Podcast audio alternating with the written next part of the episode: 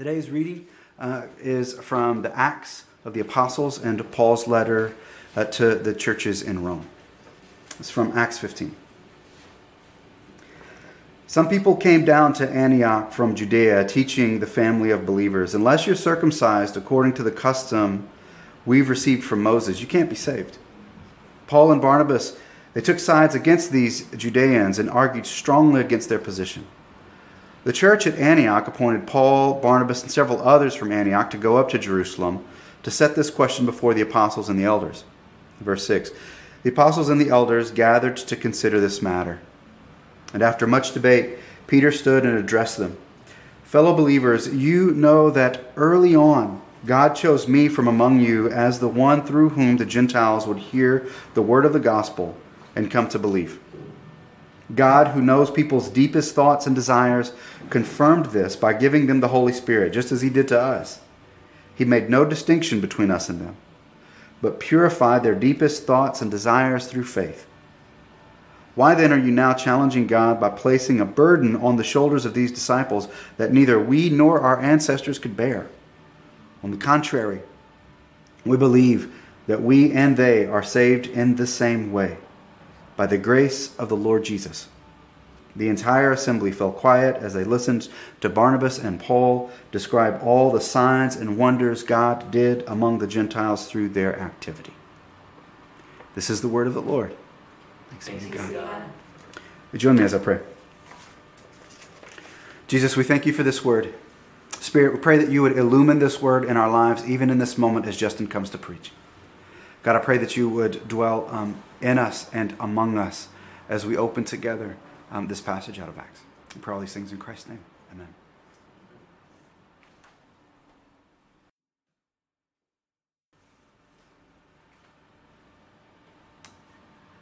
Well, good morning, church. It is good to be with you. My name is Justin. I'm one of the pastors here at Christ City. And I hope you've been able to see God at work this week, even amidst the heaviness that continues to abound.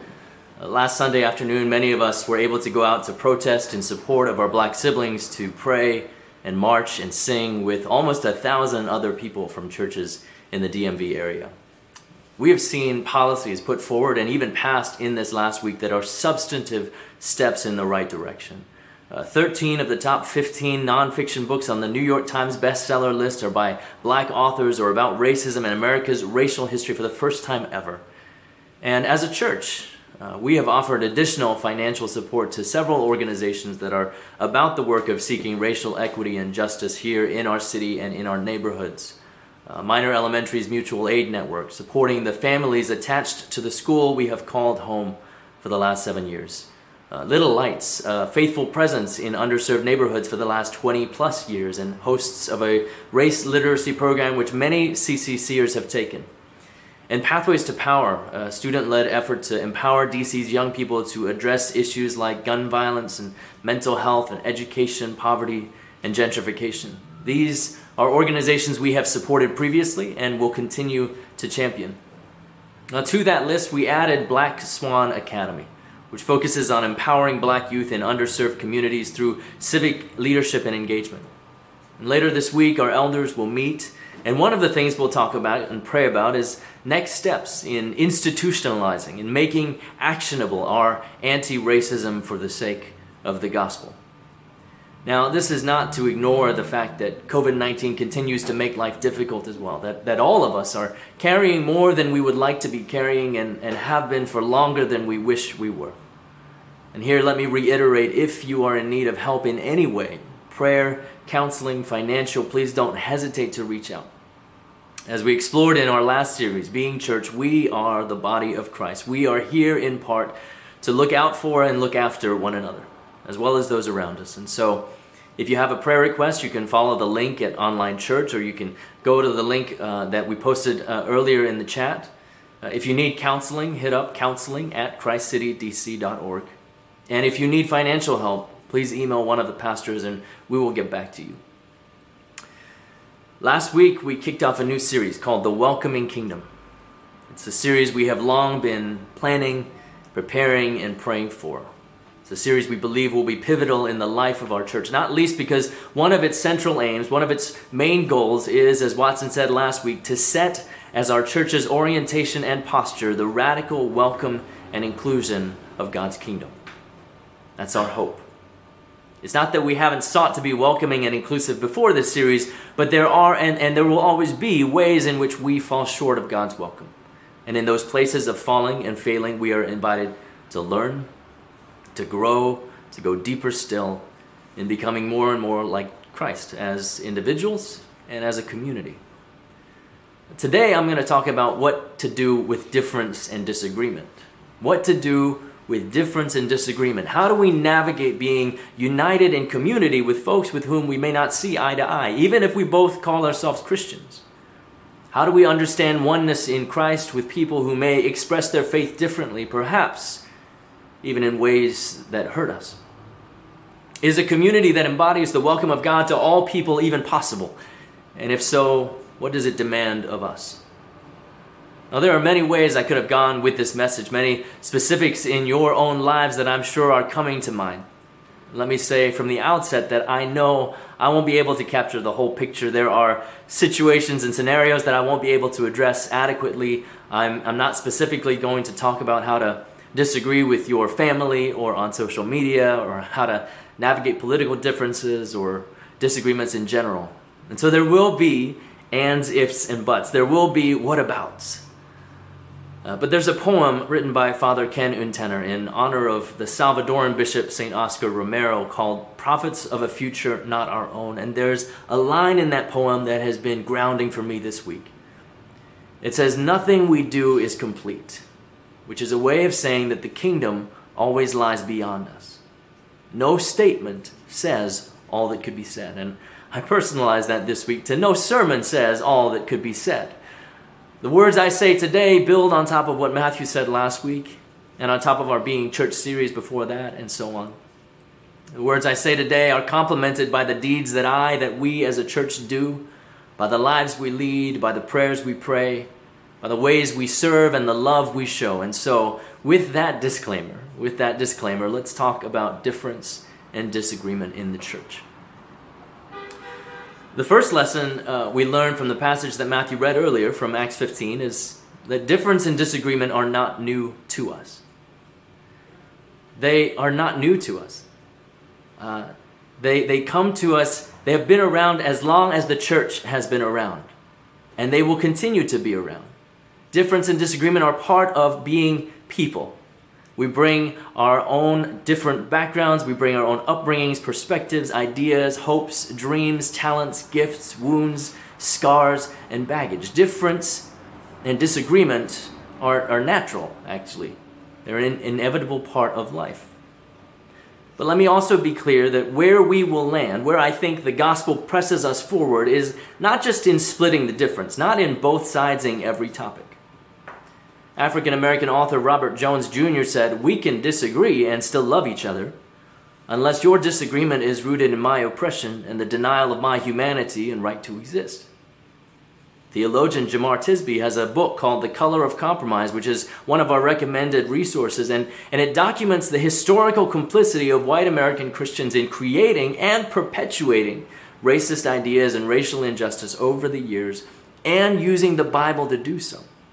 The Bible has been used to justify animosity against Catholics, Protestants, Anabaptists, almost every denomination actually. It has been used to justify slavery, marital abuse, and segregation. It has been used to ostracize divorcees, those with AIDS, and queer folks.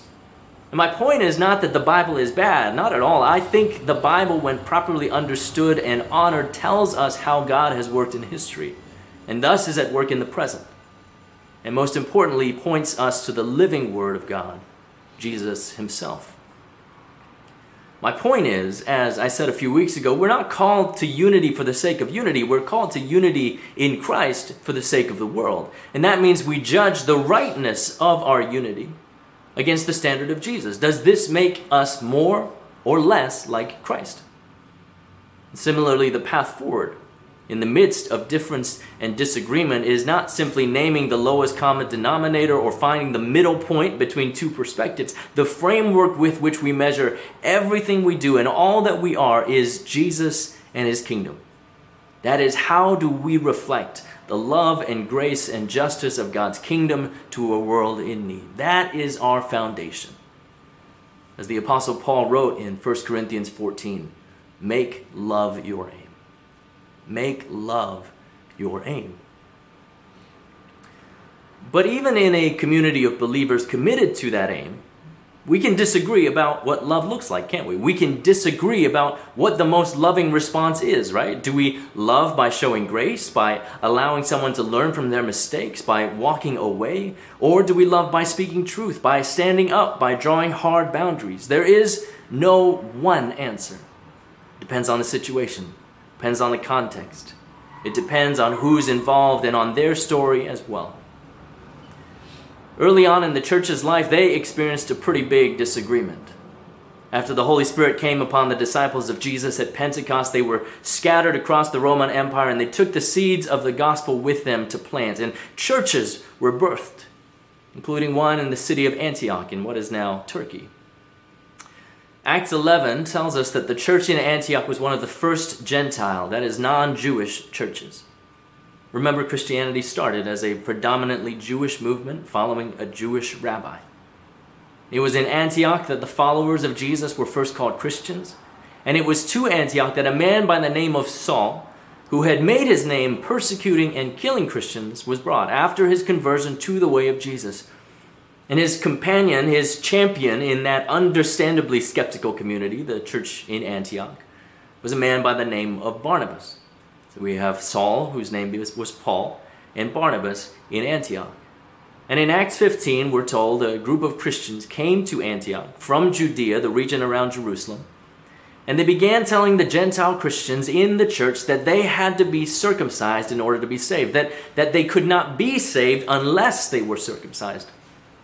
Now, it's hard to fully convey the, the gravity, the intensity of this disagreement to modern ears as we are centuries and cultures removed.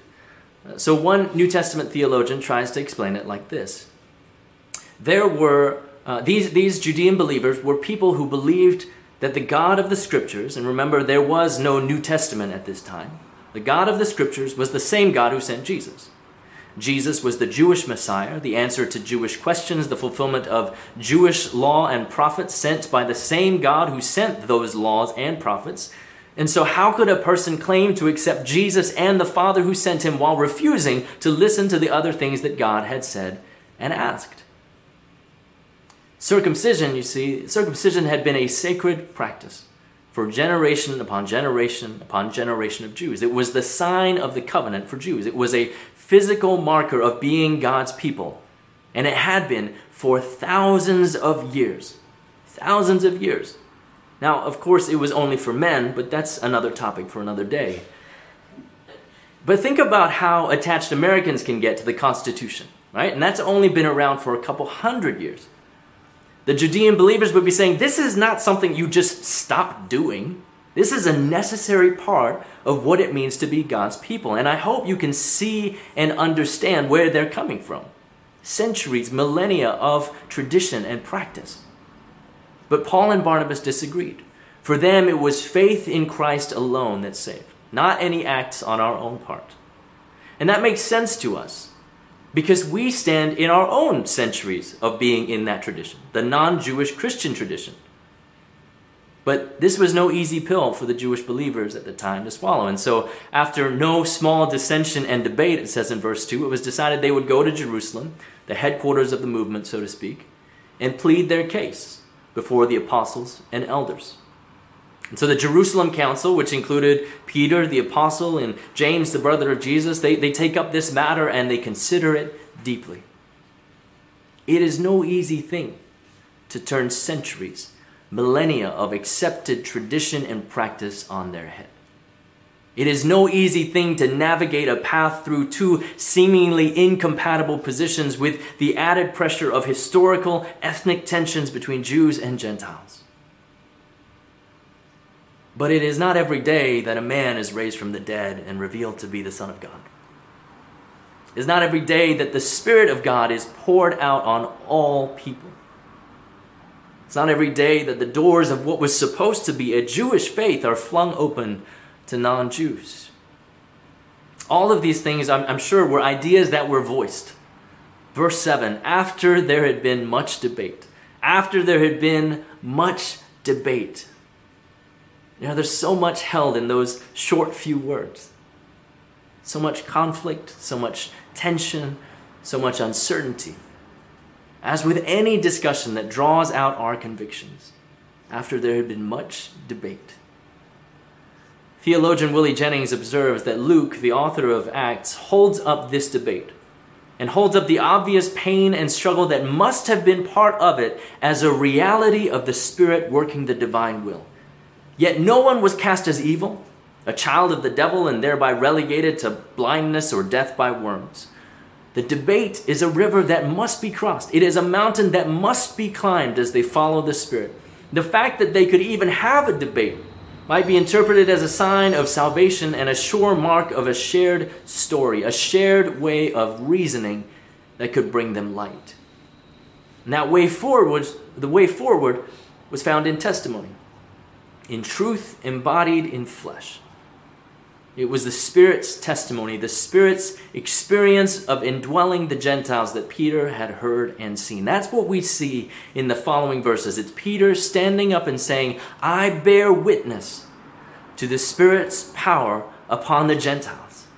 Those who we once thought were outside the welcome of God's kingdom. He says, God, who knows people's deepest thoughts and desires, confirmed this by giving them the Holy Spirit, just as He did to us.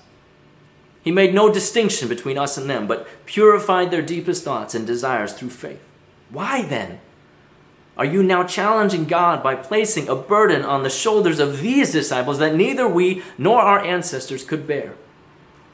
On the contrary, we believe that we and they are saved in the same way by the grace of the Lord Jesus. We and they are saved in the same way by the grace of the Lord Jesus. Matthew and I have both said these last couple of weeks that we hope this series will set as our church's orientation and posture the radical welcome and inclusion of God's kingdom, the welcoming kingdom. There are a number of issues in which this kingdom inclusion bears upon our community, but three areas in particular that I want to name are gender equity, racial justice, and LGBTQ inclusion. Gender equity, racial justice, and LGBTQ inclusion. The first two, gender equity and racial justice, have been evidenced in our practice, I hope, though not explicitly in policy, since our inception and our birth as a parish in 2013. The third has been a matter of discernment and dialogue and even debate for several years, with the elders and leadership of the church engaging on this often div- divisive topic with care and commitment since Christ City came to be in 2017. You know, this was something that Matthew and I knew we would navigate as a church, even before we became Christ City Church. We haven't always landed in exactly the same place on a number of questions, not just pertaining to LGBTQ issues, but but we've never dismissed each other as less Christian, less committed to Jesus or the church or scripture just because our interpretive journeys lead us to different conclusions about what love may be calling us to. We both have love as our aim.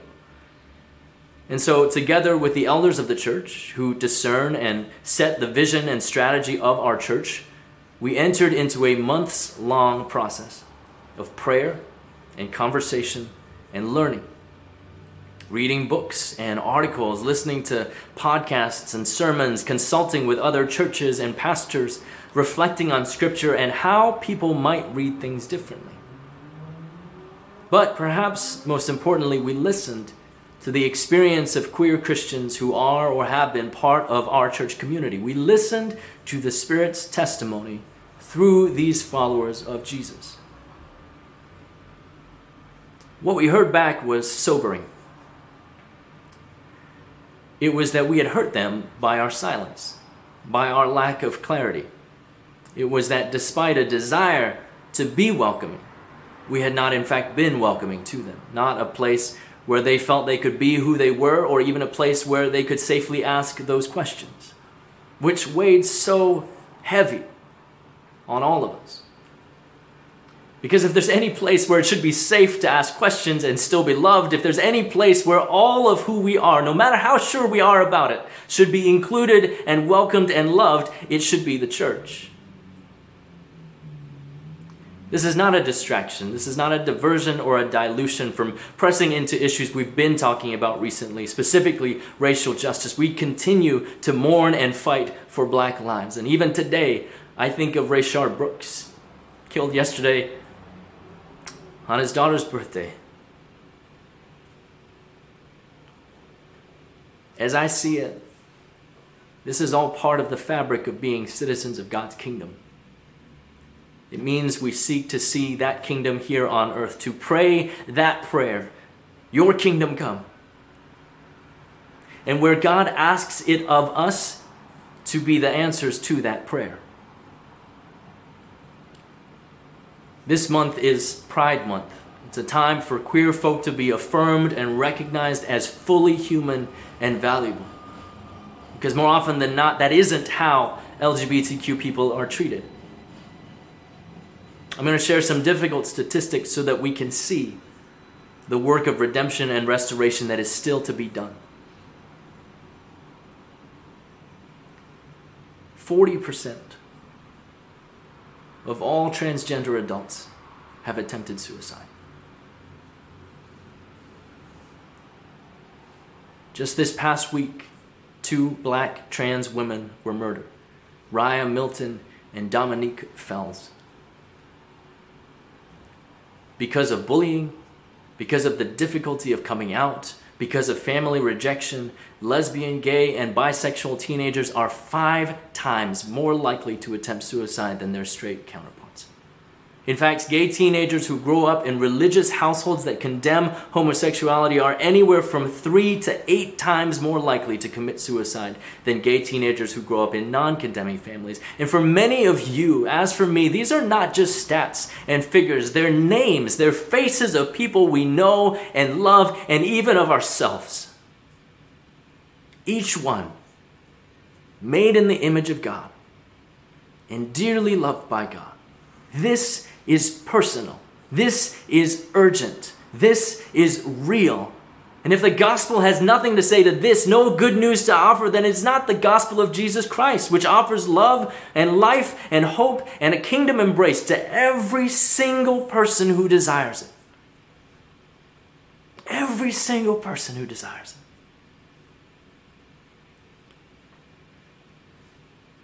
Before I get to where the elders came to land on this.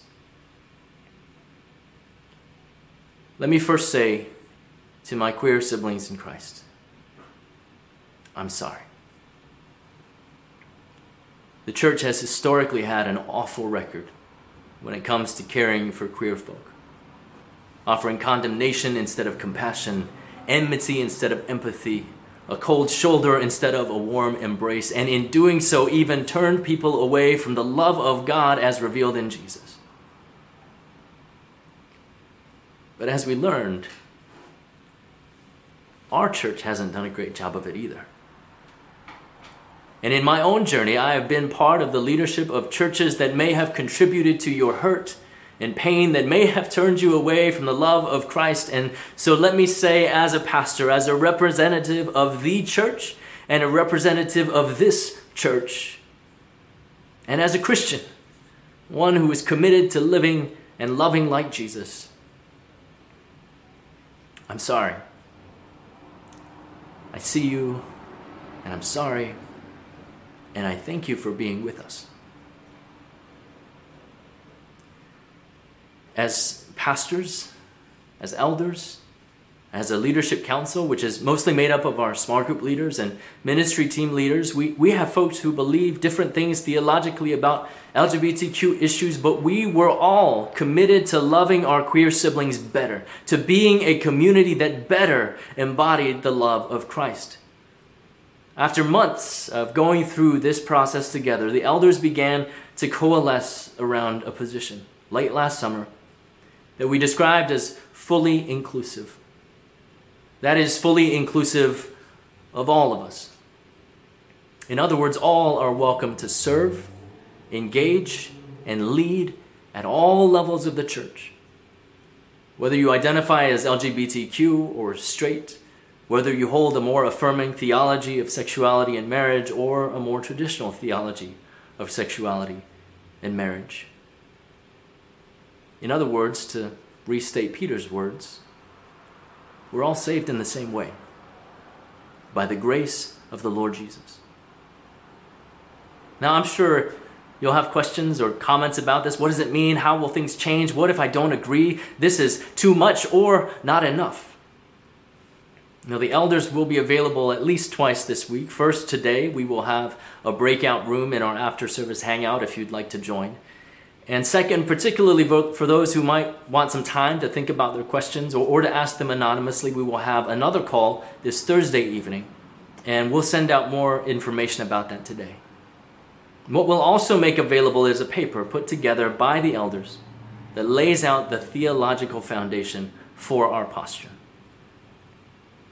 These last few months, we've also had a, a working group made up of a few folks from our leadership council, a few elders, and also a few queer CCCers and friends who have been putting in hard time these last 10, 11 weeks to make this inclusion actionable, to think through the practical implications, to raise the questions you probably have that we need to answer.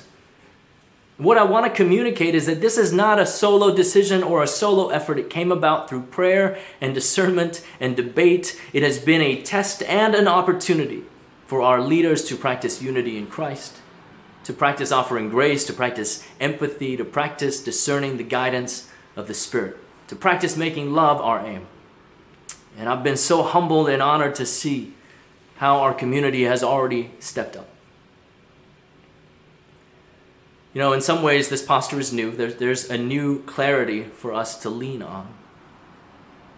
But in other ways, it's, it's simply a statement of who we have been. We have been ministered to, preached to, led in worship, prayed over, served communion by people who have identified as queer, though you may not have known they were out, and by folks who have held both more affirming and more traditional stances on human sexuality and marriage. We have served alongside each other on ministry teams and at the H Street Festival and at, the, at Rosedale Halloween. We have talked and shared and prayed together and carried each other's burdens in our small groups. Because I believe we have been committed to Christ and His body first, to helping one another grow in faith and hope and love. On Pentecost Sunday, I talked about the Spirit breaking open and joining together the community of Christ. This is one such breaking open and joining together that we as elders sensed God leading us into. And there's both uh, pain and uncertainty and joy and hope in this. African American Catholic theologian M. Shawn Copeland wrote The only body capable of taking us all in as we are with all our different body marks is the body of Christ. Let me say that again. The only body capable of taking us all in as we are, with all our different body marks, is the body of Christ. I believe that. I believe that the church is a place for all of us, no matter where we may be on our journey, that that is what Christ looks like, and therefore what the Spirit is forming us into. The Cistercian monk Thomas Merton offers us a beautiful and convicting metaphor. He wrote this As long as we're on earth, the love that unites us will bring us suffering by our very contact with one another because, listen to this, this love is the resetting of a body of broken bones. His love is the resetting of a body of broken bones. He says, even saints can't live with saints on this earth without some anguish, without some pain at the differences that come between them. And there are two things which people can do about the pain of disunion with other people they can love or they can hate. Hatred recoils from the sacrifice and the sorrow that are the price of this resetting of bones. It refuses the pain of reunion. Friends, we live in polarized times. And it's becoming increasingly easy to silo ourselves into echo chambers with people who will agree with us, whether on social media or in church communities, by you know leaving if we disagree with something or someone. And, and yet, this should be antithetical to a church that proclaims and follows and seeks to emulate Jesus Christ, who ate and talked with both rich and poor, Pharisee and tax collector, Roman oppressor, and Jewish freedom fighter. Jesus drew people of all kinds to himself. And in this context, in this context, it's all the more poignant that Jesus said, By this everyone will know that you are my disciples, if you love one another. The sociologist Christena Cleveland writes, We represent Jesus well when we draw near to other believers, regardless of differences. This is how we show unbelievers Jesus' heart. And this is how we invite them to join us in following Him. This is true whenever and wherever there is disagreement, whether it's about how to accomplish and pursue racial justice and, and reconciliation, or how to bridge political differences, or how to care for and love our queer siblings. We do not have to divide over our disagreements, and we do not have to agree with everyone we accept. To quote Willie Jennings again, difference is best maintained, maintained in its life giving realities through communion with others. Difference is best maintained through communion with others. Only in life, shared, joined, and exchanged in desire of being made permanent, can differences emerge in their deepest beauty, which is as invitations to the expansion of life and love. In Christ, all things are being bound together, being brought back together. Wrong and hurt and hate and sin, they must be named and repented of so that they, they may, may be healed in the light of day. But God offers healing to all of us through the breath of the Spirit, the life of God, remember?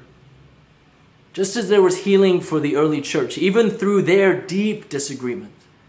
And I would encourage you to look again at how that early church navigated this in Acts 15, that the, the line they walked in including both the Jewish believers who wanted to follow their tradition and the Gentile believers who did not feel the need to. It's, it's a beautiful and, and challenging example for us today.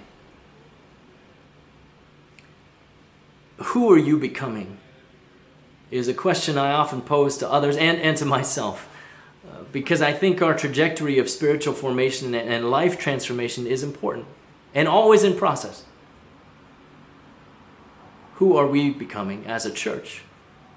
Is likewise a question that is important not just for me as a pastor or for the elders as the leaders of the church, but for all of us to consider. All of us who call Christ City our home and who make Christ City what it is.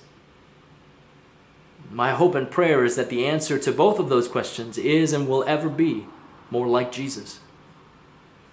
There is more work to be done, friends. Much more. More naming, more repenting, more growing, more learning in as many ways as we are incomplete and broken. But the promise of God is that if we go through, if we go where the Spirit leads, even through death, we will find life and hope and love on the other side.